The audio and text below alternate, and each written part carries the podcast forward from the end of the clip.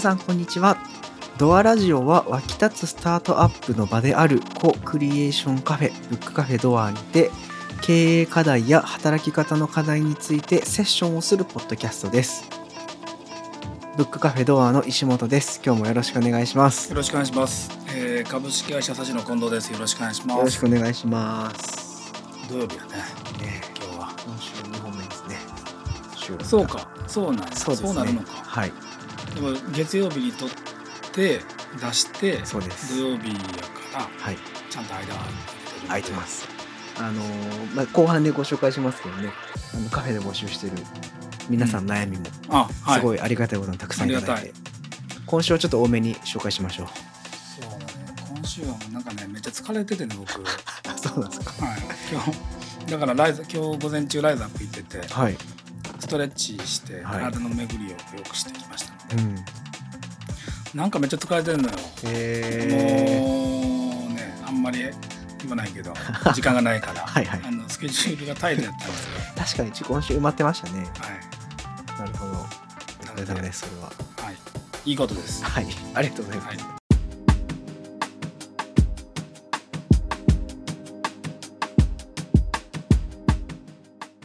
入りましょはい、えー今週はですね先週に引き続きましてえっとアート思考について後半ということでねはいえっと、先週はあのーアート思考ってこういうもんだよとか、う。うん。えっと、なぜアート思考というものが必要なんだろうかとかうん。そういうことについて、えっと、お話をしていただきましたが、うん。うん。今週はもうちょっとこう深いところまでお話できたらなと思っていますけれども、日本撮りじゃないからさ、はい、どういう終わり方したか 忘れてて、前編後編に分けてるくせに分けてるくせに。別、撮りという。そうやね、別撮りやから、どういう話をしたかは大体覚えてるよ、もちろん。はいはいはいけど、最終の締めでどうやったかなと思ってて、はい。石本くんのうん。なんか質問やったよね。そうです。えっとあ大事なんだろうということは分かりながらも、うんうん。そのまあ僕はというか、まあ、もしかしたら一般的なのかもしれないですけども、やうん。っぱりこうアートというものがそもそもよく分からない。うん。中で、えっと、アート思考と言われた時に、うん。何かこう自分ごとのよう自分ごとのように感じないうん。気がするんですね。それはそうかも。はい、それがその近藤さんはあそれはあのアートの返済について少しあの知ればうんうん腑に落ちるよっていうようなところでそのあたりを来週お話ししましょうかというところでしたね。そうですそうです、はい。そうでした。はい、あのいやでもそのねこうアートっていうことによって自分ごとにならないっていう人ははいやっぱりいるよ。うんやっぱりいるしそのなんていうのかなえっとアートって言ってしまっているがためにだいぶこう遠い話みたいなああそんな感じあの、しますね。うん、そういうのはあります。うん あれみたいになってた。ありますね。うん、スタップ細胞みたいになりましたね。うんスタップ細胞もあるかもしれへんしな。ねちょっとまあ怪しいラインの。怪しくないなんでも。うんあの、割烹着着てたんはなんか怪しかったけどな。そんな話はええのよ。はいそうそうそう。はいそれでね、変遷、僕はね、アートの素人なのでね、はいあのもちろんこう学者でもないし、えっと、鑑賞好きなだけであのアートのことは全く最初に言うときますけど間違うと思いますし、はい。全く分かりませんがあの一応勉強したことを言う。はいはい。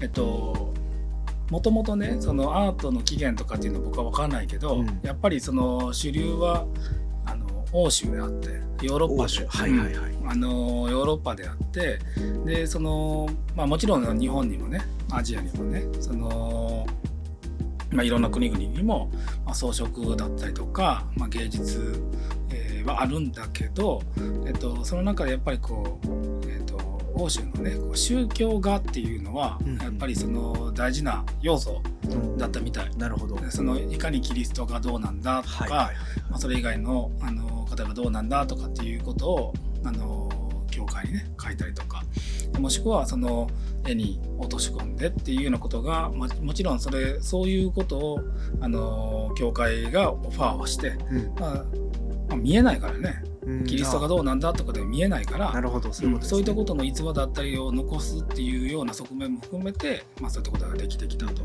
でその中で、まあ、そういうのはずっと続くんやけどあのやっぱりこう階級社会の中で貴族があの肖像画を描くようなことに離れていったりとかね、何もこうこの芸術とかアートとかっていうのは神様のことだけを描くんじゃないんじゃないかみたいなことがあってそのえー自画像だったりもしくは風景画だったりっていうのがこう出てきていると。でそのその中でじゃあやっぱりねカメラがないからはい。そのあたかもここにそのなんていうのかなそのものがあるみたいな感じに美しく写実的に描くっていうのはやっぱりすごく良かったみたいなどうもね。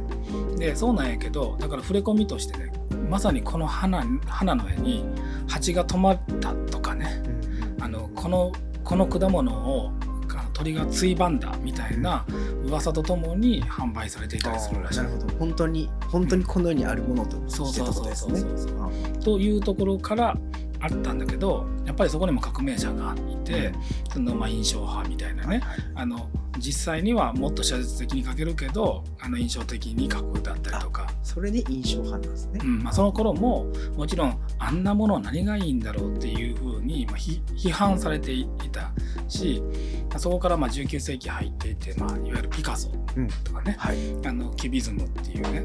あのもうなんていうのかな、えっと、牛を見ても人を見ても真正面から写実的に描くっていうことじゃだけじゃなくて横からとか内面とかあの縦からとか、まあ、いろんな角度から見てそれをこう一体に描くことによってあの変な絵うん。変な絵になっていると。でそれがまあゲルニカだったりとかあのこうなんていう名前だったかな。例えばこうこういうのね。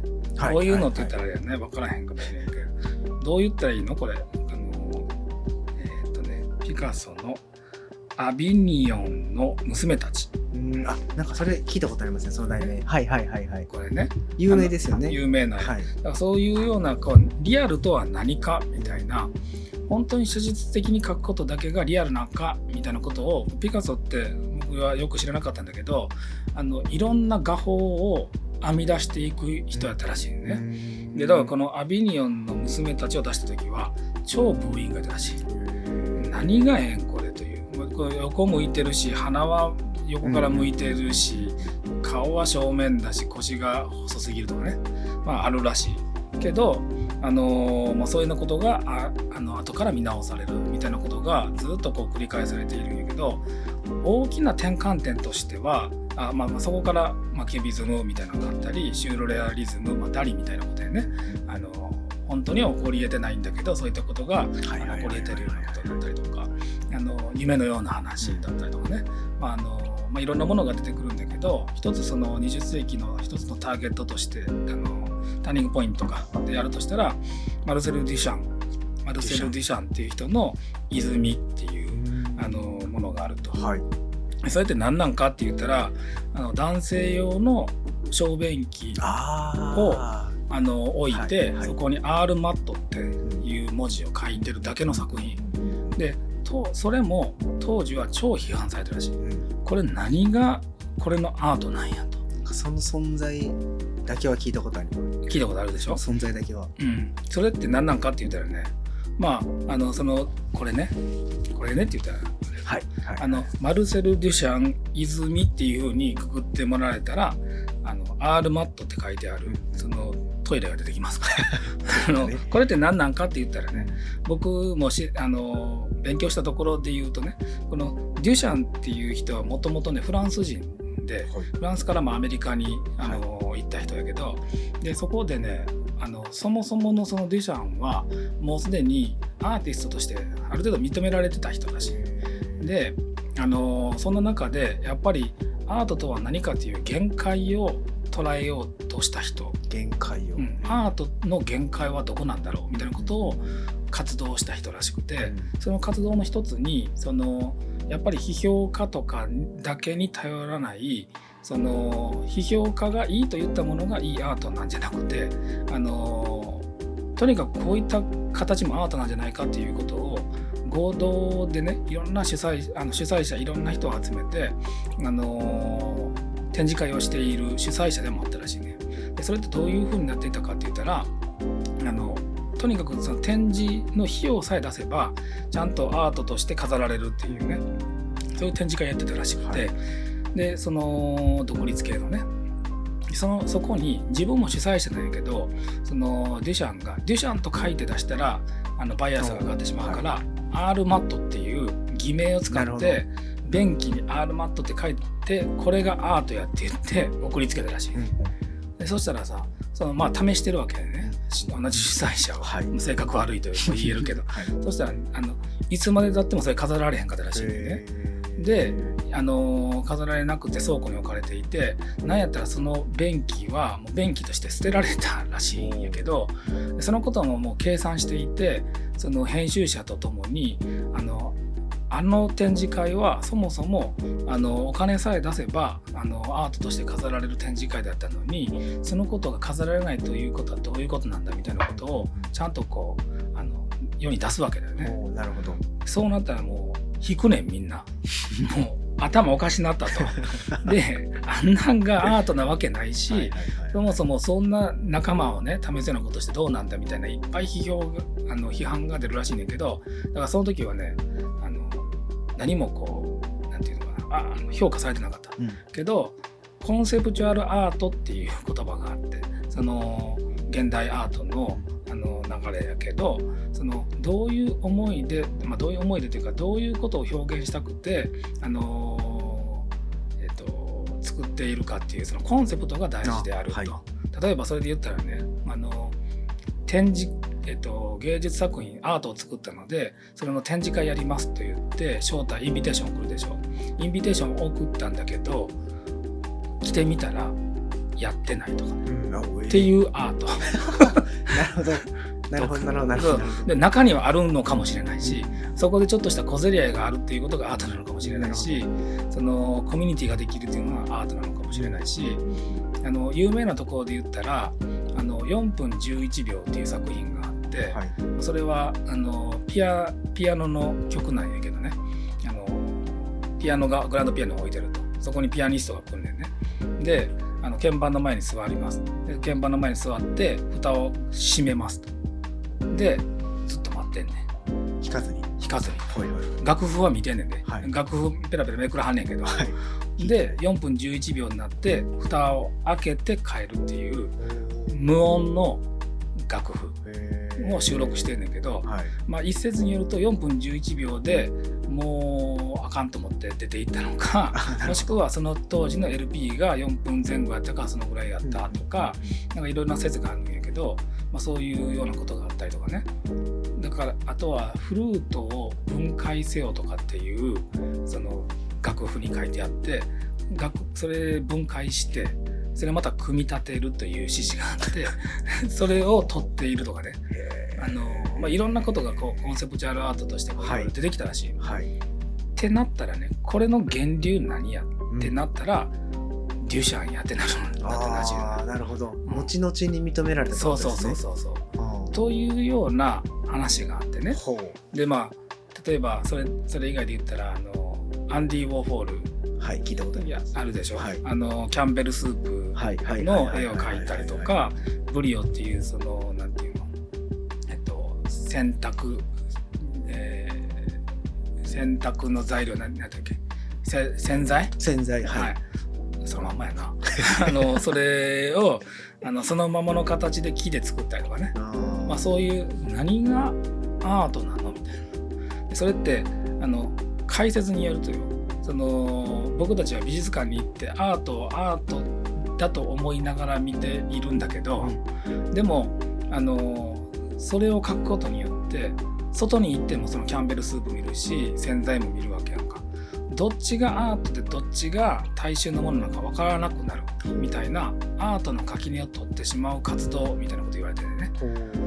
だったりとかあのーまあジャクソン・ポロックいう人がはい。床にあのーえーキャンバスを置いてパラパラパラパラこう垂らしていってあの絵を描いていくっていうのがあってでそれそれがものすごく高い金額で売られるわけで何十億やったかな。はそのそういうらしいね。それって何なのって言ったらあのこうジャクソン・ポロックで調べたら出てくるこういう絵なんですけどね、その例えば和也君ちょっと例えば窓窓あるでしょ、はいはい。窓を見てくださいと、はい。見てます。窓見た？見てます。床見て、はい。床見ましたか、はい見ました。ででちょっともう一回窓見て。はい。窓を見てる時って何を見てんのって言ったらガラス見てないでしょ？そうですね。窓の外のものを見てるでしょ？ねで床見たら床に落ちている例えば髪の毛だったりほこりだったりマットとかあるでしょ。そういうのを見てると。はい。だから絵も絵をつ絵を通じて何かを見ているだけでうん。ただでもほんまはそこにはキャンバスの布と絵の具があるんだよっていうようなそういう解釈わかるかなその、絵を見ているのではなくうん。キャンバスと絵の具を見てるってことですか？そうそうそういうことだよみたいなことの表現があったりとかね。だかららそれもコンセプトでしょ、はいはいだからそう、まあ、あのこれが正しいかどうかわからないけどそういうようなことらしいどうもね、うんうんでどんどんどんどんそういう風にこうなってきていてそれって何かって言ったらやっぱりさっきも言ったカメラがやっぱ大きくてでカメラの中でこう全部はその写実的写術的に書いてもねカメラで表現できてしまうわけで確かでそうじゃない表現方法をどんどんどんどんこうあのアプローチを変えながらやっていってるっていうのがアートどうもアートらしいんですよ。で美しいものだけがアートでもないしこう嫌悪感を抱くっていうのもすみああません。あよくわかりません。あシリがシリが他におシリがいきなり喋り出した。やっぱりこのアート思考の話分かりづらかったよね。ああなるほど。はい。知りでもわからない。分からない。だからねはい。アートってよく分からないもんらしいよどうも。そこに落ち着く。いやなんかね今話聞いててめっちゃおもろなってきたんですよ。うん。いろんなこう紹介してくださったじゃないですか、うんそれめっちゃ面白いなそれ。うん。そんなことよう思いついたなとか、うん。めっちゃおもろいそうやなと思いながら結局アートって何なんやろうっていうのをうん質問しようと思ったんですけど、うん。まあ、もしかしたらそこをおのおの探求することこそがアートなんかもしれへんなとそうだか、ね。僕も分からへんけどね。なんかそんな気がしたな例えばねあのこれ僕が言ってるんじゃないよ。あのど世界同時多発テロがあったでしょ、はい。あれをあのドイツのあのい偉大な音楽家がねあれはあの偉大なアートやって言ってんね。で超大バッシングではいはいはい。もちろんそうよ。もちろんそうですね。であのーまあ一応それはね悪魔が起こしたアートうんって言ってんね、うん。で、あのーそれってどういう意味で言ったかって言ったらアートっていうのはあのー心を揺さぶったり憎しみだったり共感だったりその動揺だったりわからないけれども、まあ、そういったものをあの目指しているんだと、少なくとも私は。であれあの惨事は悪魔が起こしたアートのように見えるっていうようなことやったらしいねんね。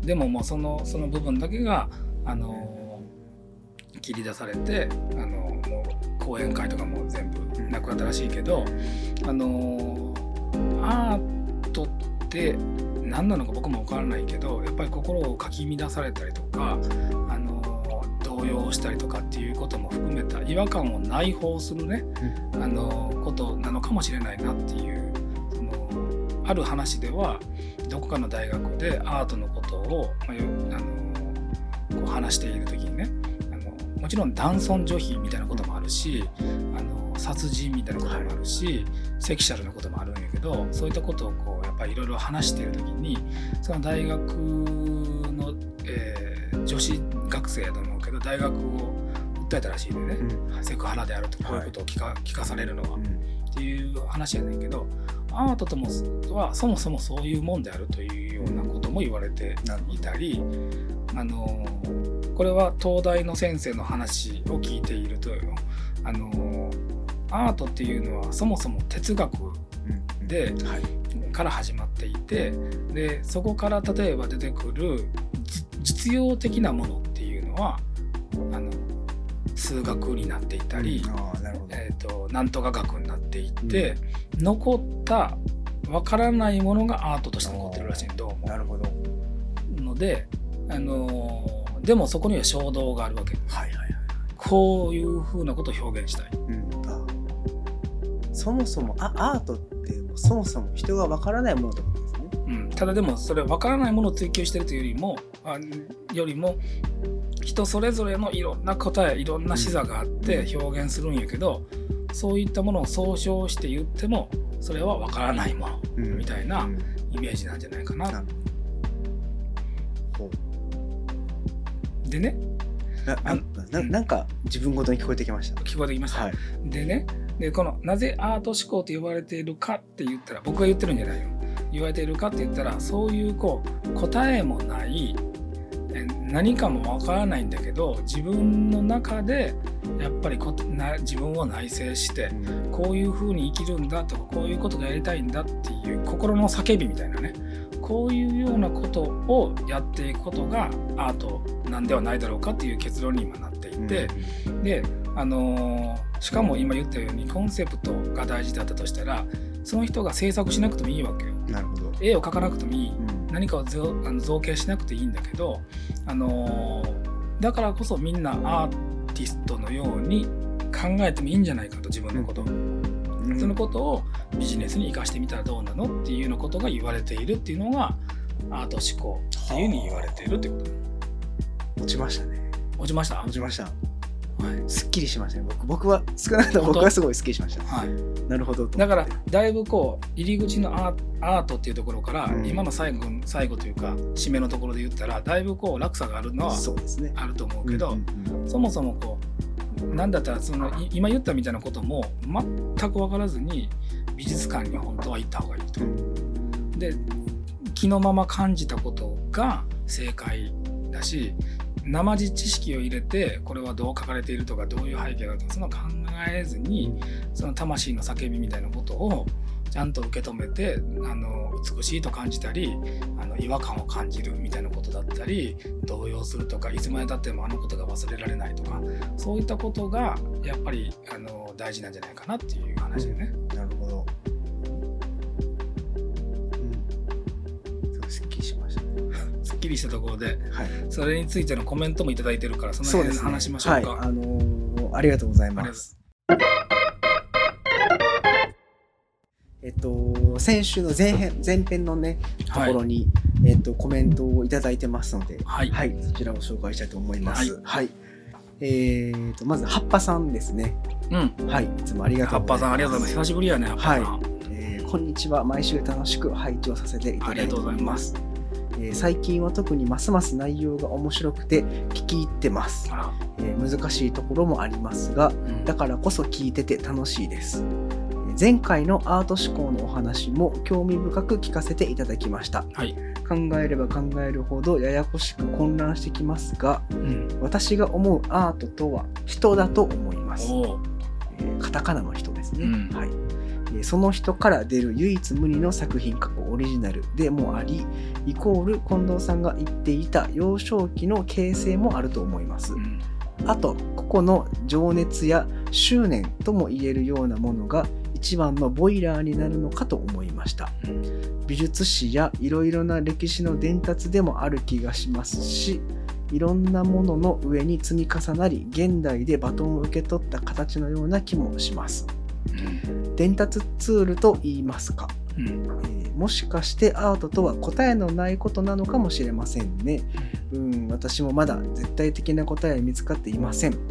だからこそそこ知れぬ可能性と面白さを感じています。うん。また来週のドアラジオを楽しみにしております。といただきます。なんか僕は納得感があるね、この話。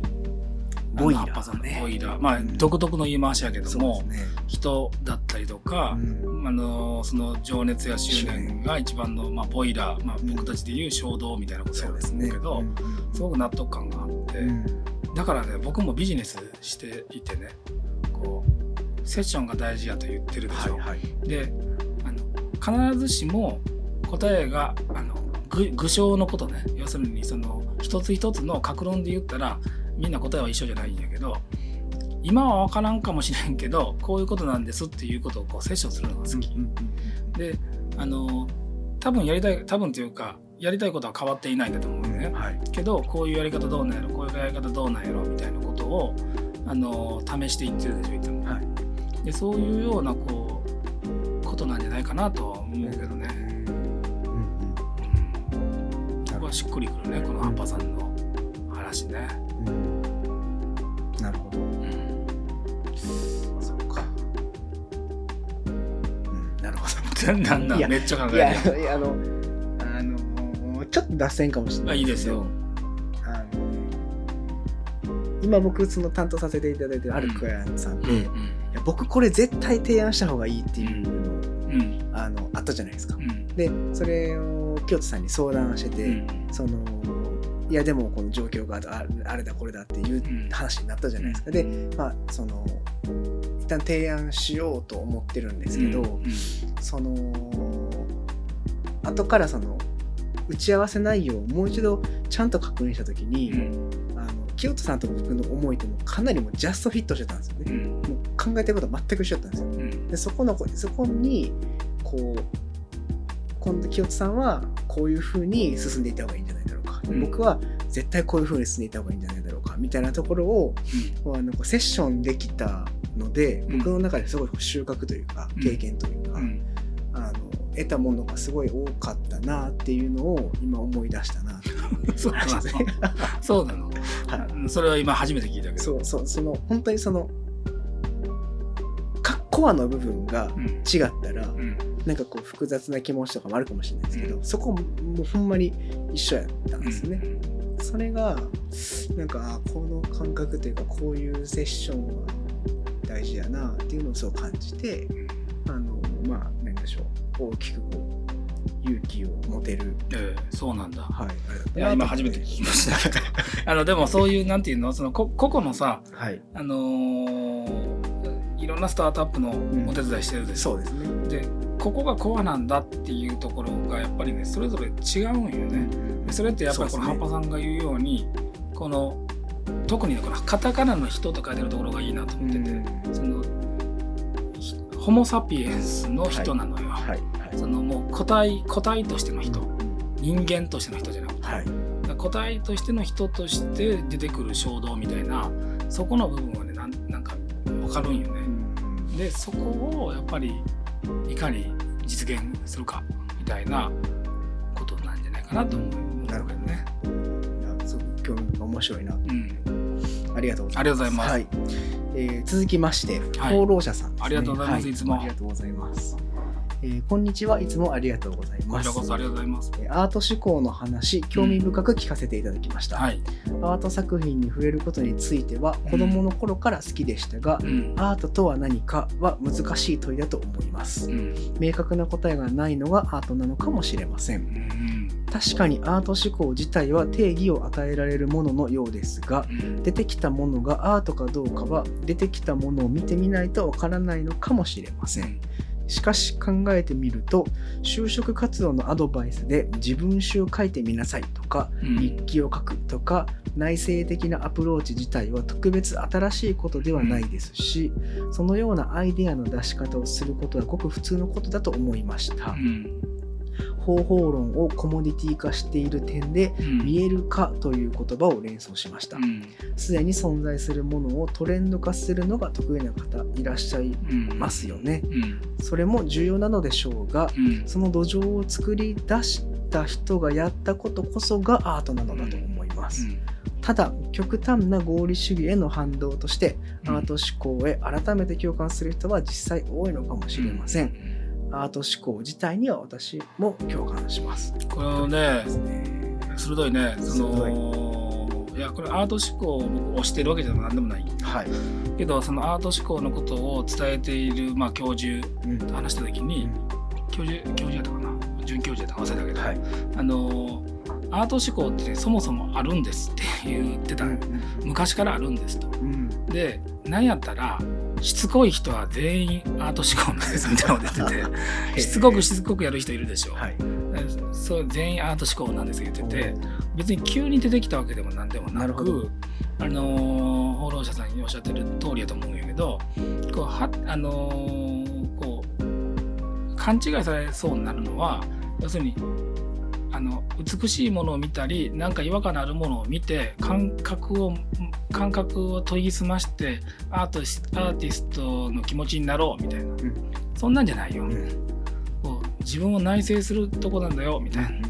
だからそこは昔からあるしオーソドックス極めてオーソドックスなんだけど、その特にね最近のスタートアップで言うとその例えばあのその、深い共感がに、えー8割。で、えっと浅い反対が2割ぐらいの場合は、はい。あの改善に過ぎないと。で五分五分の場合新しいサービスが生まれる可能性があるとか、あの浅い浅い反対が8割で強烈に深いのが2割ぐらいやった場合本当に革新的なサービスが生まれる可能性があるみたいなこと言われてるんですね。はいはい。であのその意味ではこうあの迎合するんじゃなくて自分に素直になってあの、えっと変な人と思われてでもあそのことに執着してみるみたいなことは大事であるというのはまあアーティストが変な人って言ってないよ。けど、まあ、一般的にはなんか理解のしがたいって思わはる人も多いかもしれないけどね。あのそういうことなんだろうと思います。まあ、そこの強い衝動みたいなことですね、うんうん。なるほど。うんまあでも僕はこの功労者さんの土壌っていう言葉がすごいいいなと思いましたね、その土壌を作り出した人はって。いううん、いいと思います。それす。ごいね。すごいな、はうん、い、ありがとうございます。ありがとうございます。はい。えー最後になりあのコメント最後になります。がこれは別にアート思考ということではなくてですね、えっと先週ご紹介しました。はい、あのな悩みのはい、中でですね、おあのお店ではやっている悩み相談ね。はい、その中であの54歳であのデザインウェブデザインを学びたくうん、あのデジタルハリウッドに行かれたという方うん。いらっしゃったと思ううんんですが、思います。その方からあのなんとお返事が来まして嬉しいね、これ。つながりましたね。は あの紹介させていただきます。えっ、と54歳人生再挑戦中の新米ウェブデザイナーですさんですね。はい、ありがとうございます。りがとうございます。えー3週間前ぐらいから、うん、えードアラジオを聞かせていただいてありがとうごます。ざいます。えー今週14日の放送で先日カフェに伺った際に書いたメッセージを紹介とコメントもいただきありがとうございます、はい。えーラジオから自分のことが流れてくるのは嬉しいものですね、ええー中学時代にヤンタンかっこわかります？ー、ヤングタウンね。これちょっと初めて聞きました。にハガキを送っていたことを思い出しました、読まれたことはないですが、はいえーおっしゃる通り今まで経験してきたことにウェブ制作がスキルとして加わることで同年代の経営者の手助けができるとうん、若い時の夢であるデザイナーになるを叶えるために勤めていた会社をデジハリ卒業と同時に早々と退職し退路を断ってうん。職業訓練校の申請をしたところです。すごいね。また近々カフェの方に伺います、はい。えー金曜日の夜はバー営業になるそうですが緊急事態宣言解除後には復活しますかねではよろしくお願いいたします復活するんですか？復活しますあ、復活するようです。はいあのー大変長らくお待たせしはいましたが、。あのマンボウの時はどうなの？あ、マンボウの時はあのー指示に従いですね。はい。それが解けたら解けたらそうですねっ。ていうことね。あえっと、なので短縮になりますねそうい。うことね。はい。またぜひお越しください。なんかね、かっこいいな。この退路を立ってってなんか不退転って感じしますね。二点やね。へかっこえ。なんかやっぱりこう思いがあるんやろなどっかに。うんでもそのうん。素敵やなと思ったのが、あのこの意図というかうん。何を考えてたのかというところで、その同年代の経営者の手助けができるっていうそのうんですかね、利他的なところうんと、あの若い時の夢であるデザイナーになるっていうその衝動、うんこの両方がちゃんとある終わりになるっていうのがすごい素敵だなと。思って。若い時になんでデザイナーになりたかったんやろね。あれもありますね。なんでなんですかね。いやなんかあったんですかね。54歳だから僕より、えっと、一回り先輩やからデザイナーになる人ってそうそういなかったけどね。そういう時代ですよね、きっとね。だからそういうような思いがあったんだろうね。なんかちょっと詳しく話聞きたいですね。うん、またあのカフェの方にはい。いらしていただいて、はい。また質問票を書いてください。そうですね。コメントも待ってます。はい。よろしくお願いします。ありがとうございます。ありがとうございます。はい。えーでは、えーと、続きまして、はいえっ、とですね、今週もですね、はい実にたくさんの、めちゃくちゃあるよ。はい、あのー先週ね、ちょっと全部紹介しきれなくて今週全部って思ってたんですけど、はいあの今週もさらに続きがたくさんいただきまして、はいはい、今日はちょっとあの時間を余裕めにとってますので、はいたくさん紹介していきましょう。はいはい。早速一つ目からいきますね。力尽きるまでやろはい。はい、えーご紹介します、うはい。えー個人的な悩みですが、はい。頭にあることを言語にすることが苦手です。うん。解決方法ありますか？あら頭にやることを言語にする。僕もね僕はね得意な方なんですよ。はい。けどねあのぶっちゃけで言ったらねあのいろいろこう言われることある聞かれることあるでしょ。はい。聞かれてる時答えがまとまってないんやけど瞬間に答えるっていうのがあるんですよまとまってないけど。まとまってないけど、はい。みんなねまとまるまで待ってるでしょはいはいはい。そんなんせんでもいいんですよあまとまる前になんとなく感じているあの言葉をね先に発することが大事なんですよ。ーなるほど。例えば何か質問があるでしょあの、えーなんなんなんでもいいですけど何か質問してくれますか？質問、えーっと、きな食べ物、ちょっとこう、あ好きな食べ物は何ですか？ってそれはそれはね答え決まってますね。あのあれよあのジャニーズの人に聞くことよ。本当に。あ、わかりました。えーっと、じゃあ、難しいやつ。難しいやつ？はい。えーっと、なぜ戦争はなくならないんですか？なぜ戦争がなくならないかっていうのはやっぱり人が人であるからなんですよ。ってまず言っちゃうんです。とまってない。まとまってないな。ごまかしてるでしょ。人が人であるべきああるからなんです。なるほど、なでるほど。人が人であるっていうのは何かって言ったらねやっぱり人っていうこうソーシャルなものと、やっぱり個人っていうそのやっぱりあの我の部分ね、はいはいはい。我の部分がやっぱり出てしまうとかなんかそのなんかねそういうこと言うんですよ。なるほど、なるほいつも。でも嘘を言ってないよ。そうですね。嘘を言ってない、はい。だからこのソーシャルな部分とパーソナルな部分をどういうふうにこうあの折衷するかみたいなことがあって、うん。でそれってどういうことかというとやっぱりあのパーソナルな部分が勝っていたとしてもこれは正義なのよ。うん。だから戦争っていうのは正義対正義なの、なるほどね。うん、だからやっぱりパーソナルって言ってるけど結局自分はねそのなんていうのかな。自分として正しいとか、まあ、そういうふうに展開していくわけ。なるほど。今ちょっと一回切りますけど、はいはいはい。だからね言葉になってなくまとまってなくてもいいね。うん。まとまってなくてもいいんやけどぼんやりなんかよう分からんけれどもこんなんあるな自分の中にみたいなのを瞬間的に出して。瞬間それが難しいねんっていうことかも分からんけどね。一回出してみんねほんならね歩く時にね一歩目出んの難しいけど二歩目は出しやすいのよ、確かにね。うん、勢いでね。そうやね、ん。でこれがね待ってしまうとねバンジージャンプ飛べへんみたいな状況になる、はいはいはいはい。一発でいくうん。ちょっと一回試してみてくださいそのその、まあでも、とりあえず出してみるっていうのはあるかもしれないですね。うんうんそのも、もちろんその、こう、なんですかね、こう、知識インプットしてる量によってそれがこうどう展開するかみたいなところはありながらも、一旦そんなこと考えずにとりあえず思ったこと言うてみるっていう。思ったこと言うてみんツッコミと一緒よ。はいはいやっぱ速さよ、はいはいはい。確かにね、うん、確かにね。ちょっと時間空いてめちゃめちゃ綺麗のあるツッコミされても笑えないですもんね、そうやね。うん。そのなんていうの？ボケて瞬間的にシンプルな「なんでやねん」でも構わないけれど、はいでもあの10秒経ってから「なんでやねん」って言われても そのでもその話も終わってないってなるし 逆に10秒経ってワードセンスのいいのを言われてもなるほどな。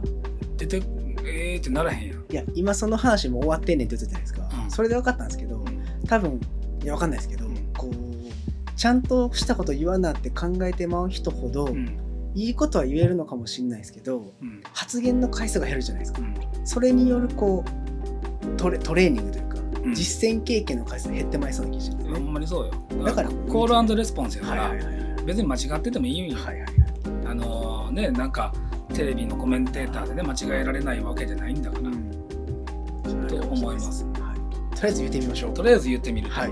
いかがでしょうかわーっとか言うたらあかんね最終ねわーってねごまかして。もうあかんかったらわーってわからんってなる、いいかもしれないはい。はいあの解決したか分かりませんが、ははいい試してみてください、えー続きまして、はい。えーっとやりたいこととやらないといけないことが多く、うん。時間が足りません。うん。どうやって順位をつけたらいいでしょうか？難しいねまにやらなあかんのっすかね、それ。やらなあかんと思ってるだけじゃないですか。僕も多動症的なところあるからねはいはいはい。今今こっちのことやってたのにこっちのこと気になるとかああ、はいはい。多動的なところあるから、はい。それはそれでいいんじゃないかな確かにね。資料作っててもさうんあの5ページ目のことやってるのに7ページ目のこと気になって。ややっちゃうやろ。めっちゃわかります。こっちのことやってて。ほんでやっぱりねやらなあかんと思ってるやつは後回しにななっちゃうし。あなあ、そうですね。かんなと思いながらね時間が足らない。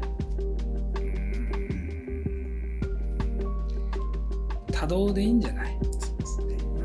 まあ、それ、全部自分がやら、ほんまにやらなあかんのかっていうところに改善の余地があれば、まあ、その人に委任する能力を磨くとか、まあ、それはマネジメント能力の一つだと思うので、まあ、その、全てがこうパーソナルなことなんであれば、うん。まあ、その多動でありながらストレス感じないことをやり続けるっていうのがいいような気が僕はするんですけどね。やりたいこととやらないといけないことがたくさんありすぎて時間が足らない。うーん。なんかいやちょっとそこにちょっとした違和感があるんだな。んかそれが分からへんけど何か。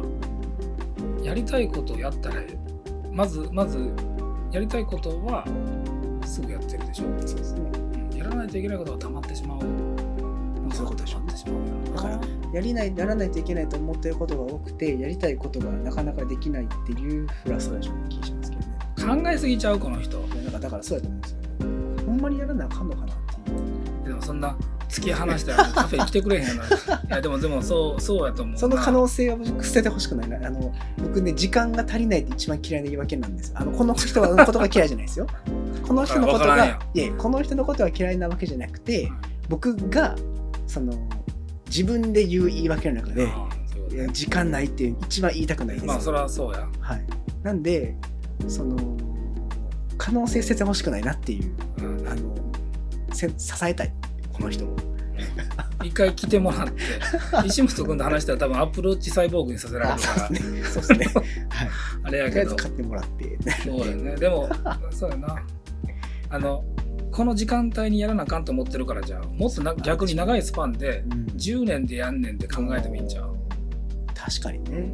やりたいことはいはいはいはい。やらなあかんことはあのああ、なるほど。あれやけどもやりたいことを即やるっていうのもあるけど10年で絶対にやるっていうのでもいいかもしれない、視野広げてみたらいいかもしれないね。うんありがとうございます。はい。では次、続きまして、はいえー人と話すことは好きだし、うん話したいことはたくさんあるけど、うん伝えるのが下手。話が長いと言われる。うんと悩ん結構悩んでますね、これ。話をすることは好きだしなんて言った？話したいことはたくさんあるたくんです。さんあるけどけど伝えるのが下手なんですって。話が長いとよく言われるそうです。うん悩んではんねんな真剣に答えますねはい。相手のことをもっと考えた方がいい、おーなるほど。うんやっぱりねこれはねあのーあれがあるのよその相談を受けるとか、はい。話を、えーするとかっていうのは話を聞くということなんですよ、うんそうですね。うはい。ん、だからあのーでもすごく楽しかったですって言われる時の会話ってよく言うあの話をたくさん聞いてる時でしょ？で、まあ、そういうのってあるやんか。でえっと伝わっているかどうかっていうことを真剣に考えていたら量よりもやっぱり間合いだったり手をそっと握るとかね。そんなことはまああのシチュエーションによるけど肩を叩くとかね。セクハラやとなるかもわからんけどでも伝えるってそういうことだと思うそうですね。うんだから自分の言いたいことを言うっていうのとはい。伝えるっていうことは違うから、そうですね。うん、と思います。はいはい。まあ、ぜひ来ていただいてあなたの言ってることが伝わってませんって言われるかもしれんけど、僕あのーい以前前職でですね、うんあのも言われたことがありましてまあそんな大それた話例え話じゃないんですけど、そのいいやいい野球選手ほどうん。相手が取りやすいところにボールを投げると。そうじゃない選手ほど自分が投げたいボールを投げたがるっていうのを言っていてやっぱそのあいいそのちゃんと伝え伝えるっていうことを第一に考えれてる人ほど相手が理解できる言葉で相手が理解できる量でスピードとかも考えながら話すんだろうなっていうのはすごい納得感のあった話で。あのー有名な話で「I love you」を夏目漱石さんが入ったってやつあるやん、はい。あの日本語訳したらなんかっていうのでそうですね。月が綺麗ですねっていうやつね。あれなんかは本当にこう素晴らしいなと思うのは「あの I love you」っていう私はあなたのことを愛してますよっていうまあ直球もいい。はい。これが欲しいっていう時もあるけどでも例えば相手のことをおもんばかってね例えば2人で見ていますと。でそのあなたのことを愛してますって言うと相手は何かしらのリアクションをしないといけないとかもしくはあのそんなことをあの求めている愛だからそんなことをリアクションなんて求めていないとかあのあなたと一緒にいると月を見ていて美しいと感じる心の豊かさがあの出てきますよねっていうことを伝えているとかね。いろんなこうあの余裕が出てくるとかこう安らぎがあるとかいうことを含めて月は綺麗ですねっていうシチュエーション。なんてロマンチックだと思うねんけど、あのそうやって相手のことをおもんばかって言ってるような気がするんだよね、はい愛しているがゆえに、まあ、そういうことなんじゃないかなと思うんですよ。そうですね。うん少し相手のことを考えるといいのかもしれないですね。はいはいもちろんこの方は相手のことを考えてると思いますね。けど話したいっていうことと伝えたいっていうのはちょっとちゃうからね。そうですね。どうでしょうかね。はい。ありがとうございます。ありがとうございます。はい。続きまして、ははい、えー今、大学の1回生です。おはい、えー早く学校に行きたいですといただいてます。ですで終わる？はい。そうやろな。えーだって大学、キャンパス行くために入ってるようなもんって言ったらちょっと語弊があるかもしれないですけど。そうよ。大学イコールキャンパスみたいなところあるから。はいはいはいキャンパスってなんやねんってことだからね。僕ちょっと大学行ってないんで、あよく想像あんま想像つかないんですけど、やっぱその行くために受験合格してるじゃないですーそうか。なや。んとなくね。そう行けないと本当にかわいそうですよね。キャンパスまだ真っ白やっていう状況かもしれんな。それはアート的な考え方ですか？いや、アート的な考え方じゃないよ。まだだから色づいてないっていうことやんかはいはいはい。知識としては入ってきてるけど、はい知識を学びだけに行ってないよねっていう。ああ、なるほどね。人生が色づく体験をしたいわけでしょ。はい。だからそうそういった部分をキャンバスって言ってるわけでしょ。うんうんそれはやっぱりもうねこの時代やからやけどだからこそここを空白の時間だと思わないでほしいね。そうですね。うんリアルにこういつ頃行けるようになるんですかね。まだ行かれへんんですかね。いやあのーカフェのパートナーの子の話を聞くと、はい大きな授業はないあのリモートだけどあの小さな授業はやってるって言ってたし、少しずつ行けるようになってるんですね。うんそうだねもうこれは祈るしかないはい。早く行けますように、はい、はい。祈っときました祈 はい。ありがとうございます。えー続きまして、今はい、えー今までの業種からうん別の業種に移るにはうんどのような行動を起こすべきか。ハッシュタグ就職活動といただいてますね。だから今何がしかでし仕事してはんねんねそうですね。で、全く違う業種に移りたいんでしょう。これはだから和也君専門職やから聞いた方がいいんちゃう？えー専門職。専門職というか専門やから。専門というか実体験。実体験。実体験言ったらいいんちゃう？実体験、えっと、僕はですね、えっと、このドアラジオでも何度かお話してますが、うん。えっと、前職はスターバックスで働いてまして、ね。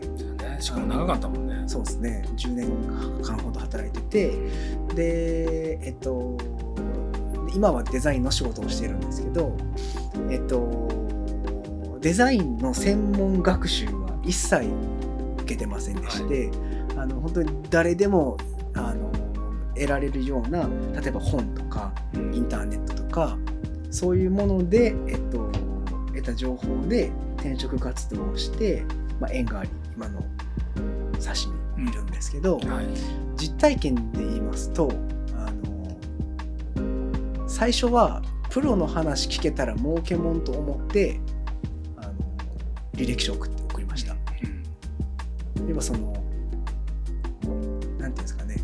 今からデザインの仕事をしたいんですけど何すればいいですかっていうのは多分デザイナーに聞くのが一番早いだろうと思ってるので、その話が聞けたらそれであの万々歳やなと思ってあの今もともとその D2D といううん。ところにグループ会社のねうん。に面接を受けに来たんですけど、まあ、ご縁があって今採用いただいてっていうようなことなので、何なんですかね答えとしてはとりあえず何か行動を起こすっていうのと押すないいやえっていうのと、はい。っていうのと、はい。あの多分考えてわからんと思うんではい。その道のプロに聞いた方が早いと思います。はい。でもだからでも大きな決断やんか。はい。でだだからはいはいはい飲食業からはい。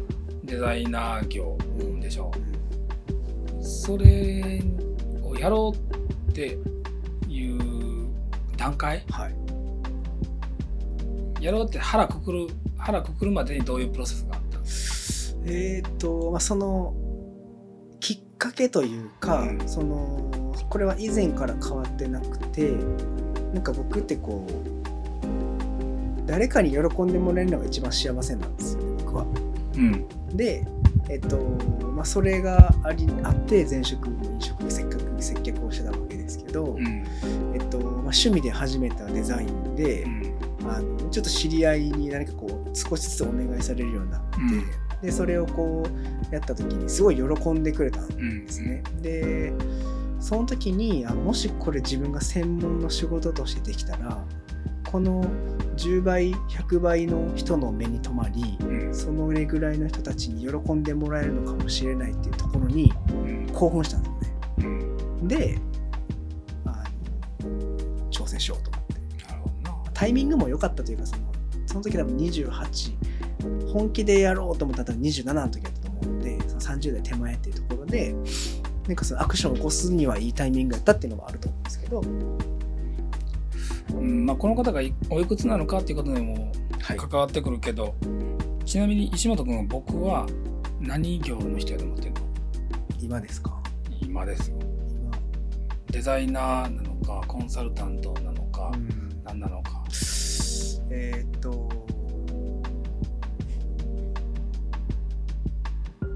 シリアルアントレプレナーですねあその要はまあまあね、あの起業家ですね、はい、いやまあこれってなんで聞いたかって言ったら、はい。そんなん別に業にこだわらなくていいんじゃないと思ってるわけよ。その例えば A さんは A さん。はい。で今この仕事をやっているけど違う仕事もやってみたい。それでええと思って。はい。て、であのプロって何かっていうと前もあのラジオで一回お伝えしたことあるんやけどプロって何かって言ったら諦めなかった素人やから、うん。だからそのお金を稼いでるのがプロですとか、うんうん、そんなことじゃなくその諦めなかったとか諦められなかった素人があのプロであって、はい。であのそれはお金を稼いでいる云々と関係ない。それって何なんか諦めなかったもしくは諦められなかったって何かって言ったらやっぱり A さんがリスナーのこのこの方がこの方であるということをちょちゃんとこう認めてあげるというかね、なんとか業になりました。とかっていうようにあんまり考えなくてもいいと思うね、うん、だから趣味から始めてみてもいいし、で、えっと、その中であやっぱり軸足こっちに置いてたけど片方の軸足例えばね石本君だったらあの飲食業に置いてて片足ちょっと趣味的にデザインやってたけどもう片方のあのデザインの方を軸足にしてみようと思うぐらいのこと、うん、確かに。うん。あの将来コーヒー屋やりたいなっていうのはなくなってないですか？らねうん、だから軸足をどっちに置いてるかだけの話やからそうですね。別にそんなことそんなに気にしなくても確かに。いいと思う。はい。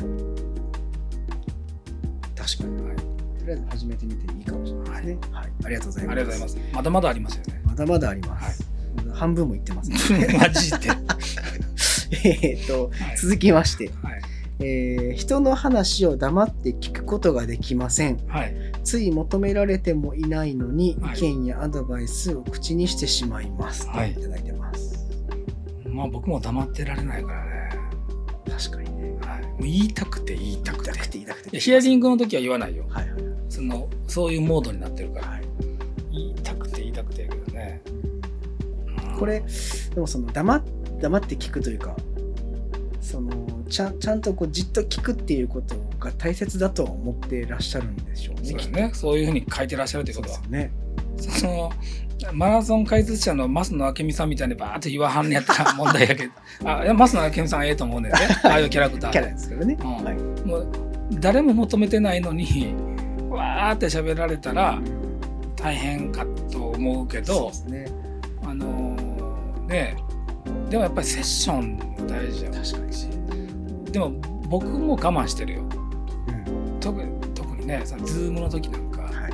言いたくなってグッてなるけどタイムラグがほんまにちょっとあるやんか、はいはいはい。ぐっと我慢したりするけど別にそれでいいんじゃない、まあその空気とかは大事だと思うんですけど多分こうこう思えるってことは多分空気は読めるんだと思うんですよ。なんで、まあ何が言いたいかによるんじゃない、それはあるかもしれないですね。うん、例えばあの今はあれかもしれないけどみんなで食事してて、はいはいはい。あの食事わーっと盛り上がってる時に「ああもう帰りたい」とか そういうような感じのことをやったとしたら ちょっとそれは収めた方がいいけど、相手が言ってることに対してセッションをしていくようなことだったらうん。別にいいんじゃない、いいと思いますけど、ね、そのうんそうですねそのこの意見を言い合うっていうことは価値あることやと思うんでうん。そのあんまりこう自分のことを卑下しなくてもいいんじゃないかなうんとそう感じますけど。うん。そこにまあまあ意識はもちろんあるんだろうからね。そうですね。そうですね。うん。と思います、はい。と思います。ありがとうございます、はい、ありがとうございます。えー続き続きまして、うん。えー、 Zoom 授業でも一日中画面オンなのでううん。気が張って肩こりがひどいです。わ。かる。めっちゃわかる。共感している。肩こりひどいっすよね。ひどい。 Zoom につむつぶ Zoom やから、はい。どうしたらいいんですかね。どう？もう一日中ちっちゃい画面にわーわー言ってるっていう日あるからね、はいはいはい。なんなんやろうと思う。本当にあのなんていうのこの間もさそのライズアップ行ってて思ったけどさ、生きるために動かずに仕事をして余暇として動かなあかんってなんなんて思ってさはい。嫌気さしたんですか？だから昔は例えばそれこそね分からへんけどナウマンゾウをね集めてた時なんかはねあのちょっとそれは横道されるからちょっと後で言うけどあの獲物を追いと追い求めた時は動いて生きていて余暇はゆっくり休んではったんでしょ、はいはいはい。けど今生きるためにじーっとこの小さい13インチの画面で わーわーわーわー言うてそのままやったら体悪くなるし太っちゃうから余暇にライズアップ行くってなんなんと思ってね。確かに。もう大逆転や、大変や。うん。と思ってすごくわかるけれども。でもなんか今話聞いてて思ったんですけど肩こりって大人のものやと思ってたんですよ、ん。大人っていうかおじさんという。かうん。僕も最近肩めっちゃこるんですけどね、なんか若者が肩こりとか言い出してもうたのがすごいかわいそうやなと思ってなんとなく。肩こりってだから血流のはい。あの滞りでしょ。だからやっぱりずーっと同じそうですね、ねあれしてたらそうなるでしょ。うかわいそうやな。かわいそうやし僕もかわいそう。はい肩こり仲間ですね。うんあのでもほんまにさ全然ち関係ない話やけど、はい。昔は職場でちょっと肩もんでくれとかあったんよ。今やったら大セクハラでしょ、そうですね。うん。でだからといって肩もんでって言ってるんじゃないよ、はいはいでも今ふとあー時代は 10, 10年20年でこうも変わるんだと思っただけです、ね。すいません。ちょっと挟んでしまいました、僕たちもちょっといい方法をも求めてますのではい、肩こりに効く、はい、何かありましたらはい。シェアしてください。ありがとうございます。います。はい。えー続きまして、はい、続こはい。え相手に興味があるのにうん。話しすぎてしまいます。どうしたら改善できますか？みんなコミュニケーション悩んでるんですね。前ね相手に興味があるのに話しすぎて話ししますうぎてしまう。なんでなんやろ。好きがゆえにでしょうね好きやったら喋らんやろ。相手に興味があるっていうのはだから異性とかそういうことじゃなあまあまあね。とかじゃなくよく思われたい。とかそういうことですかね。だからよく思われたかったらなんで喋んの？そんなに。自分のことを知ってほしい、そういうことか。いやなんでそうなんだろうなと思って。あのよくあるのはよ僕がどうとかじゃなくてよく思われたいからあんまり喋らないっていう人いるやん。はいはい。例えば芸人さんとかでも好きな人の前に行って滑りたくないからあんまり喋らんみたいなの聞くやんか、はいはいはい。で、まあ、僕たちもそういうのあるんじゃないかと思っててよく思われたいからあんまりこう無駄話しないみたいなあると思うんだけどこの方はなんで喋りたいんやろといやなんかよく思われたいからこう笑かせたいから喋るとかまああるのかなとああそういうこと？はしたんですけどまあでももう一回読んで？ももう一回読んで？えー相手に興味があるのあに好きじゃん。興味か。興味があるのに話しすぎてしまいます。どうしたら改善できますか？興味があるから喋ってしまうんやろ。興味があるから話その話聞きたいってなるけどその話に興味がありすぎて怒涛のおしゃべりに出てしまう質問なんですかね。こうこう話すって何なんだろう自分のこと言う言うてまうんですかね。それともえそれどういうこと？どういうことみたいなこの人のこの方の話していてのゴールは何だったんだろうね。まあでも興味がありますからね。知りたいっていうことやったらでもでもそういう学び方もあっていいんじゃない？そのたくさん話してみて。なんでなんやろななんでたくさん喋っちゃうんやろな。興味あるのに。でしょう。じゃあこれ詳しく聞きたいですね。詳しく聞い。てもう一段階はい。ちょっとコメントもしもし聞いてましたら、うん。もう一段階ちょっと詳しい情報をうん教えていただければ、うん。はいあの僕たちもちゃんと考えます。はい、はい、考えてるけどなんでかわからない。はい、よろしくお願いします。よろしくお願いします。はい。えーと続きまして。はい、えーと2川でうん。いい感じのお店ですがはい、いまいち関連性が分かりませんといただいてます。どういうことなんだろうね。僕たちのお店これ僕たちのお店のことを言ってるんですかね。多分そうなんちゃう、だから僕たちのお店のことをいい感じのお店だと思ってるけどうんあこのお悩み聞かせてくださいみたいなことへの関連性が分からないんですかね。あとなるほど。それははでもちゃんとご説明しないといけないんですね。あ僕が。はい。だってマネージャーやから。ハードル高いな。えっと僕たちはですね、はい。あの普通のいわゆるあのカフェということではなくはい。えっと冒頭でもラジオで冒頭でもお伝えしてますが、はい、えっと、コクリエーションカフェというものを目指しやってるんですね。うん。そのコクリエーションということは一緒にこう作っていく一緒にスタートアップしていくっていうような意図なんですけど、えっと、そのためには、えっと、課題というかみんなで何を解決しようかというその課題の種がうん。すごい重要うん。だと私たちは考えているので、えっと、こういうようなあのお悩み相談をさせていただいているお悩み相談あの皆さんの悩みを、えっと、いただいているわけですね。まあ、分かったような分からんような話かもしれないけど。あどどうなんやろ。なんでうちわかんないですね。そうだね。はい。まあ、そういうことです。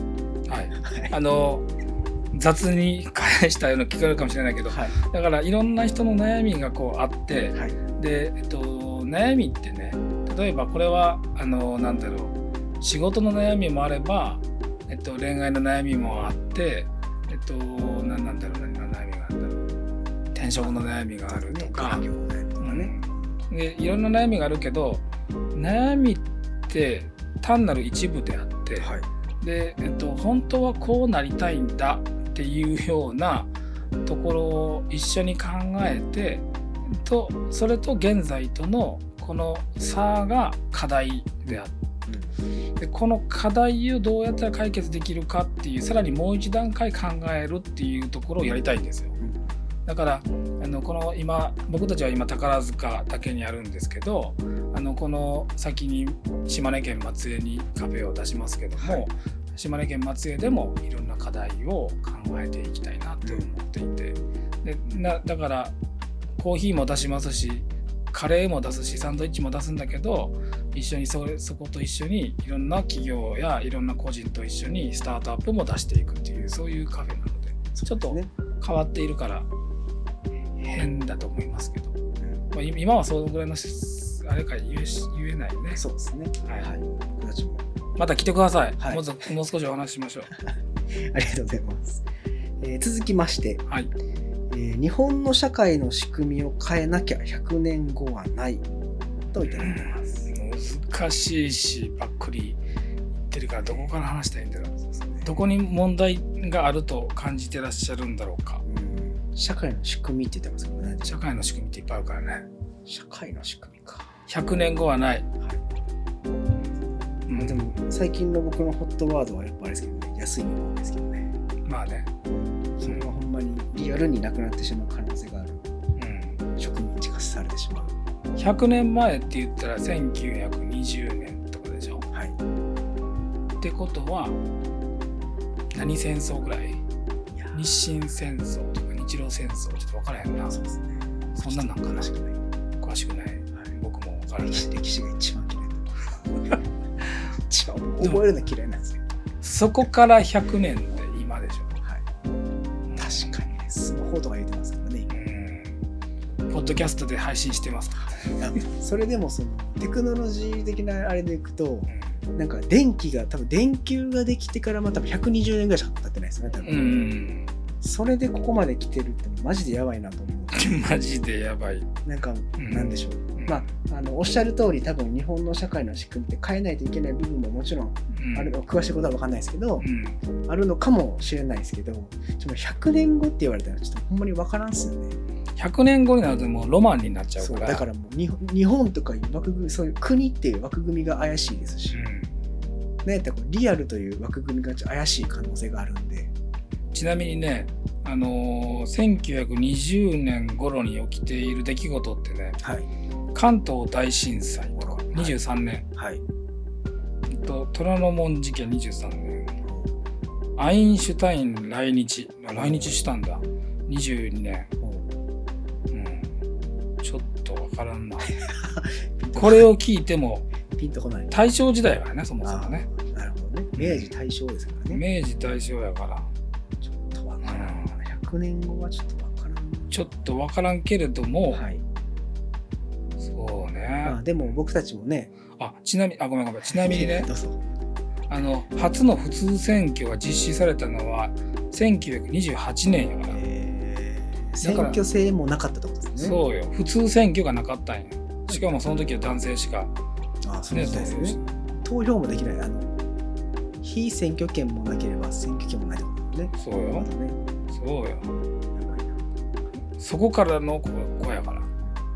LGBTQIAPK とか言ってんねんから。そうですね。はい。まあ少なくとも僕たちもね地方から日本を変えたいと思っているので、うん。はい、僕たちができることをやっていきましょう。んはい、うはい。頑張り ます。ありがとうございありがとうますございます。えー続きまして自分の思いやアイデアなどを相手に伝えるために必要なスキルはありますか？パッションやな。情熱。伝えたいという情熱アイデアや、何ておっしゃった？思いやアイデアです。これはね、あの、ちょっと問題と思われるかもしれないけど、はい。あの、プレゼンテーションのアドバイスをするときに、はい。例えば結婚式やと考えて、あのよく言うんやけどね。結婚式やと考えた時にうまくしゃべるよりも泣いた方が伝わるんよ。うんなるほどね。ね。はい。特にはい。あの新婦の新婦の友人代表挨拶なんかはよく泣かはるやんか。あれをねペラペラペラペラ流暢にしゃべるよりも、まあ、これ新新郎代表挨拶でもいいんやけどあのやっぱりねどっかでこう思いがねこう前自分を通り越してね泣いちゃうみたいなことの方がいいわけよ。でパッションなんや。そんなあんまりこういいいいことを言おうとかねもうそんなんはもういいんです。そうっすね。は確かに。いはい、だからもうひょっとしたら例えばねめちゃくちゃいいアイデア思いついたで、あの誰かプレゼンテーションしたい人にわからないけどもう一回抱きついて 私のこと信じてくださいと。言った方が伝わるかもわからないよ。ね。そんなことせんでもいいけどもね。パッションよ。しつこくしつこくやってもいいし。もしあればでいいんですけど、はい。あのス一応スキルなんかあったりしますか？スキル。気をつけていることあのよく清人さんはプレゼンするじゃないですか。はい。機会多いじゃないですか、ん何かこう、まあ、パッションが絶対一番重要だと思う。んですけどはい。何かこう心がけてることあったりします？言い切ることです、ズバッと。うん、はいはいはいはい。100%こうなりますあってーなるほど。いうなるほど。だって僕そうし信じてるんやもん。はい。ああなるほど。でも根拠のない自信ほど魅力的なものないって聞いたことありますね。確かに。あのなんていうのかな。例えばね今これ宝塚はい。ですねで宝塚の企業があってでそこがちょっと元気がないと。でそこにこういうアイデアがあるってなった時に宝塚のもう一度誇りをあ僕たちのこの企業でもう一回取り戻そうよと。でそれについてはこういうことが絶対できると。今やるべきなんやうん。って言い切ってるわけよ。なるほどなるほど。わかります？はい。この言ってること。はいはいはいだからこれはこういう技術があってこうなったらこうないうふうになるかもしれませんとだからこういうふうにしたらどうですかっていうよりも今やるべきなんやと言い方やんっていうことかもしれんけどこの宝塚の誇りを今作るのは絶対に僕たちなんやっていう なるほど。まあ、なんか繋がってる感じしますね。それ、それを言い切るにはパッション必要ですし。うん信じてないといけないからねはいはい。騙してはいないよ絶対に自本当にそう思ってるほんまにそう思思ってんねん、まあでも、ほんまにそう思ってる思いだったり、アイデアであれば、うん変にこう小手先こうこねくり回すよりかは、うんパッションとそれをこう 言い切るというところが大事かもしれないですね。はい。ありがとうございます。暑苦しい話ですね。ありがとうございます。はい。えーとですね、続きまして。また続くんだはい、ねまだ続きますよ。はい。はい。あと何問ぐらいあるの？あと4です。?4! はい頑張りましょう行ってしまおう。はい。えー続きまして、はい。えー今40歳手前ですが、はいはいはい。老いを感じます。うん感じてる。これから50歳、60歳を迎えるとき、はい。どうしたらいいですか？と。僕今42歳だからね。42歳、後役。というかうんそうね。お湯はもちろん感じるよね。感じてました？手前。うーん、いや、何かね、膝が痛いとか、なんとかとか、そういう、なんていうの、徹夜はもう無理だとか、そういうようなことはあんま感じてない。うん、元気。はいはいはい。元気だけど、その、やっぱり、例えばこれってさ、あの、なんていうの、社会性やと思うね、結局。うんはいはいはい。っと僕が一人ぼっちで過ごしていたとしするならば、あの仮に老いを感じるっていうことってあるんかなと思う。確かにね。その30代の若い子を見ていてとか20代の若い子を見ていて、昔ははこうやったなと社会性の生き物だから比べて言ってるだけで自分が100%やったら言わへんと思うんだよね。そうですね。でもまあまあお湯は感じるんだろうとけれどねあのよく言うけど石本君にも言ったけど20代より30代の方が僕は楽しいと思ってるし30代よりも40代の方が楽しいと思っているしおそらく40代より50代50代より60代の方が楽しいんだろうと思っているからあの別に追うことは何も悲しくないと思ってますなるほど。確かにね。悲しいと捉えないではいいですよね。きっとね。うん最近さだからあの僕もアロマにハマっていてね、アロマおじさんなんですけどマおじさんですね。はい、はい。だからコーヒーもアロマだしはい。お茶もアロマだしねそうですね。であの集中する時はこのアロマグッズを炊いて おもむろに引き出しから取り出してね。はい、お風呂に引き出しからキャンドルを取り出して アロマを炊きながら仕事をしてるんですけどはい。これは何から始まっているかというとやっぱりね加齢臭出るんちゃうかっていうところから始まってるのよそのだからそれをきっかけにあの香水を買おうとかアロマを炊いてみようん。うそれがすっごい楽しいねはとか最近あれよあのパーソナルカラー見てもらってるからあ。ね、はいはいはい。あ見てもらってんですね。見てもらってますよ、えー、どうなんですか？でねあの、まあ、僕の話で恐縮やけれども、なんか色ってあの色相感があってねあのよ大きく8つにくくられるんやって。でこのなんなんていうのかな、えっと、スモーキー。この色のスモーキーとかあこの色相のね。でこの色のクリアとかあるんやけどで8つあるらしいんだけど僕はまさかの9つ目やってえ、あるんですか？ストロングっていう。ここに来てのストロング。というのになってて、なんかその、のビビッドな色も似合うって言われて、ね。ああ、そうなんですね。そうそれでね、あのービビッドな色を楽しもうと思ってね。いいじゃないですか。あのだからこうチーフを入れてみたりとかね。ああ、なるほど。って言われて早速ね僕もあのお買い物をねほしようと思って、はい。ネットで買ってたんですよで気づいたらあのビビッドな色で思ってくださいね緑色の T シャツとオレンジの T シャツと 黄色の T シャツをカゴの中に入れてしまってたんです。わかりやすい。でこれはいかにもやなと思ってしまってそれを2つは削除したんだけどでもそういうなんていうのそのえっと若い時には着なかったけどでも今だから恥ずかしげもなく着れるみたいなこともあるだろうと思ってだからそういう楽しみがあると思ってます確かにね。はい楽しみがあると思えればはいいいかもしれないですね。はい。ありがとうございます。ありがとうございまはい。続きまして、すはいえー自然を感じるのが好きなのですが、はいもし家を建てるならうん山か海どちらの近くを選びますか、山です僕も山です。あちなみにその理由も教えてほしいです。いただいてますね。ああ山ですうん。里山です それわかんないです。いや山か海かでしょうん僕そもそも海は海ってテンション上がるよねわかりますか？僕全然海全然テンション上がらないです。マジで？はい。なんかドライブしてて海が出てきたらあ海やって言わへん全然僕ね、それないんですよ。うわあおもんないわ いや、それよりも、電車からこう遠くに見える綺麗な山並みの方が、ああ、山やってなります。でもちょっと多くリスナーの方聞いてほしいんだけど。ドライブドライブしてて山が出てきたらあ山やって言わへんやん。まあね、みんな。まあね。で海が出てきたらあ海が見えるって言うでしょ、高速とか乗っててう、ん、こう山々見て綺麗やなってなりますね。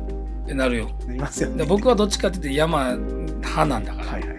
だけど海ってねこう海が見えたとかテンション上がるけれど反面怖さも感じる怖いですね。う果てがない感じしますもんね。んでなんていうのかな僕はその山の方が要するに要するにその緑の中で暮らしたい、うん。はい。緑の中のこう木陰って揺れたりするでしょそうですね。まあ、そんなこと言ったら水面はどないなんねんっていう話になるけれど、はい。あのーキラキラ輝いてますからね。そうそう木陰木漏れ日うん。木漏れ日ってねいいのはねあの葉っぱの形あるでしょ、はい。で例えばあの光ってねこうスポットライトがあってそこに手をかざしたら手の形がはっきり見えてるやんか。でこれがね木漏れ日ってねあの葉っぱの形が見えてるというよりはね光が丸になるんよ。よく見てみてはいはいはい。ちゃんと。はい。あの木木の上に太陽があります。太陽が照っていて木漏れ日ができましたで地面のところに光が溜まっている時の様子って葉っぱの形を表してるんじゃなくてねうん。光の玉がいっぱいあるのようん。それがねキラキラキラキラ動くんよはいはい。それが好きなんです はい、なるほどね。はい、うん。ここも山やな。はい。山ですこれ単純に走りたいっていう。あそれは趣味趣味と実益を兼ねて？ですねまあ、まあ、もちろんそそれ走りたいってなぜかというとその心地よさとかこう海でも走れんやんえ登れないじゃないですか。そうか。登るということだよねまあ、そもちろんその登るということだけでじゃないですけどね。そのそれこそここぼれることもすごいわかりますしこうあなんやろ。なんていうんですかね。に匂いとかもありますしう、ん。まあいろいろありありますけどなんか海よりかディベートにはならなかったけど。確かに。海が好きで言ってもよかっ海が好きな人のコメント欲しいな。た確かにね。サーバーとかはいすいません。はい。はい。あと？あと2枚です。2枚。はい頑張ろえーっとはい。えーっとですね。うはい。優秀なデザイナーのはい。定義と、はい。えー見つける方法を知りたい優秀なデザイナーの定義とそれを見つける方法。その人を見つける方法。はい。デザイナーを探してるんですかね。あー難しい。優秀なデザイナーの定義からいきましょうか。はい。うん。あの優秀なデザイナーの定義っていうのはねやっぱりねデザインの定義をまず語らないといけない。デザインの定義っていうのは、まあ、諸説あるけれども、はい。本流として考えると課題解決なんですよ。そうですね。はい、でよくデザインとは課題解決だとかって言うけどいわゆるその課題解決のソリューションっていううん大枠ではないわけだよ。それって何なんかって言ったらねその人間中心であるってこと、はい。人間中心もしくは消費者中心とか、えっと、いうことを考えた時に、えーいかに情緒的にあの課題を解決するかで、あのしたいと思えるかとか欲しいと思えるかみたいな美的表現だよね。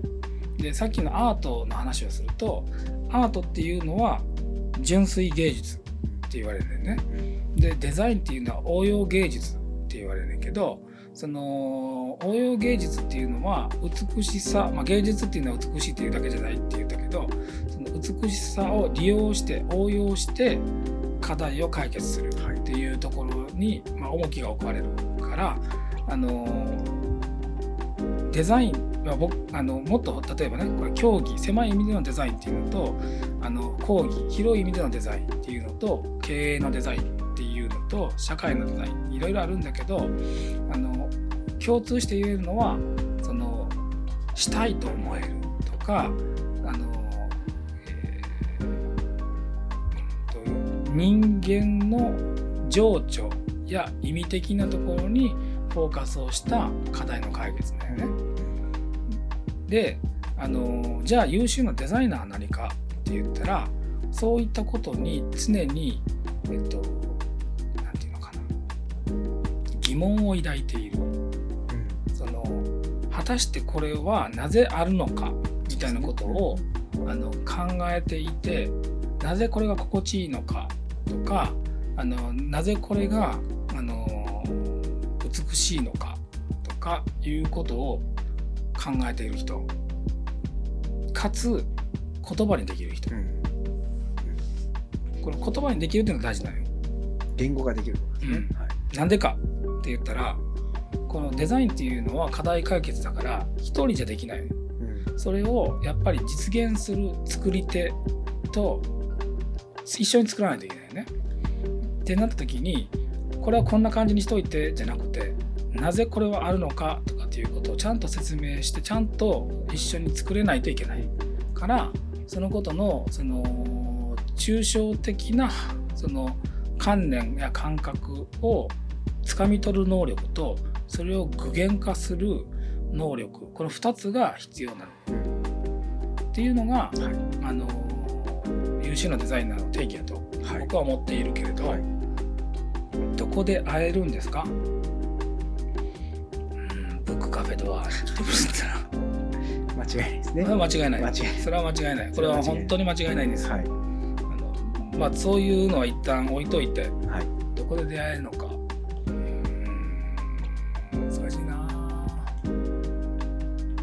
難しいね。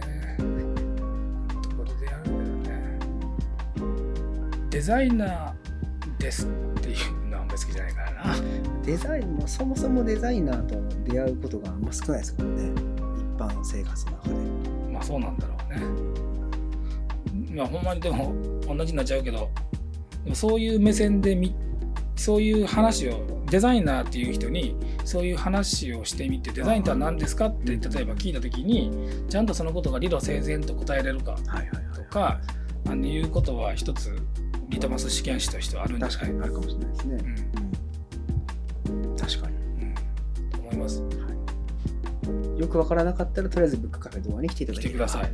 はい、いっぱい優秀なデザイナーい解します。はい。ありがとうございます。ます。はい。最後です。最後、はい。頑張った。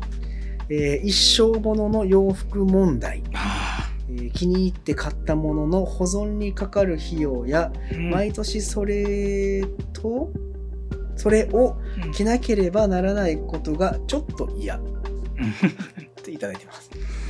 これはね実はあの一緒に語りたいパートナーがいたんですけどあの陽子さんね。あ今日お休みだからーそうですね。あ。の答えちゃおうはい。でまた会ったら教えてもらおそうしましょう。うねあの陽子さんってどういう人かって言ったら片付けのコンサルティングをしてくれているプロのねうん。あの人なんだけどプロの前で言うのもあれやなでもまあもう一回言ってえー一生ものあ一生ものの洋服問題。うん気に入って買ったものの保存にかかる費用や毎年それを着なければならないことがちょっと嫌。僕ひねくれ者だから、はい。一生ものの洋服問題って言っているなんで一生ものってつけたんやろこの人洋服問題でいいやんうん。その買う時のマインドじゃないですか。これは一生買うんやと一一生着るんやと思って大金はたいたんじゃないですか。高いんやろな多分そうですよね。うん一生もののだからそれはそうだねだから高いもんなんだねだと思いますよ。どうするんだろうね僕ちょっとね同同じようなというか僕もこういうの持ってるんですよ。うん一生ものの洋服。でえもその洋服に対して僕はもう服だと思ってないんです。ー、なんだと思ってんの？人生を共に歩むパートナーです。ちょっとわからんいや、ほんまそうなんです。で、僕のそその、でちなみにどんな服なのえっ、と、セットアップで、もどういうこと言ったらいいですか？どういう服っていうのは。うスーツみたいな、あえっ、と、そうです。スーツではないですけど、ジャケットとパンツの、いわゆるスーツっていう感じのビジュアルではないですけどね。なんなんで一生パートナーやと思ってんの？えっ、と、僕、その、そそのお洋服に対しての強烈な憧れがあって、結婚式で来たんですよ。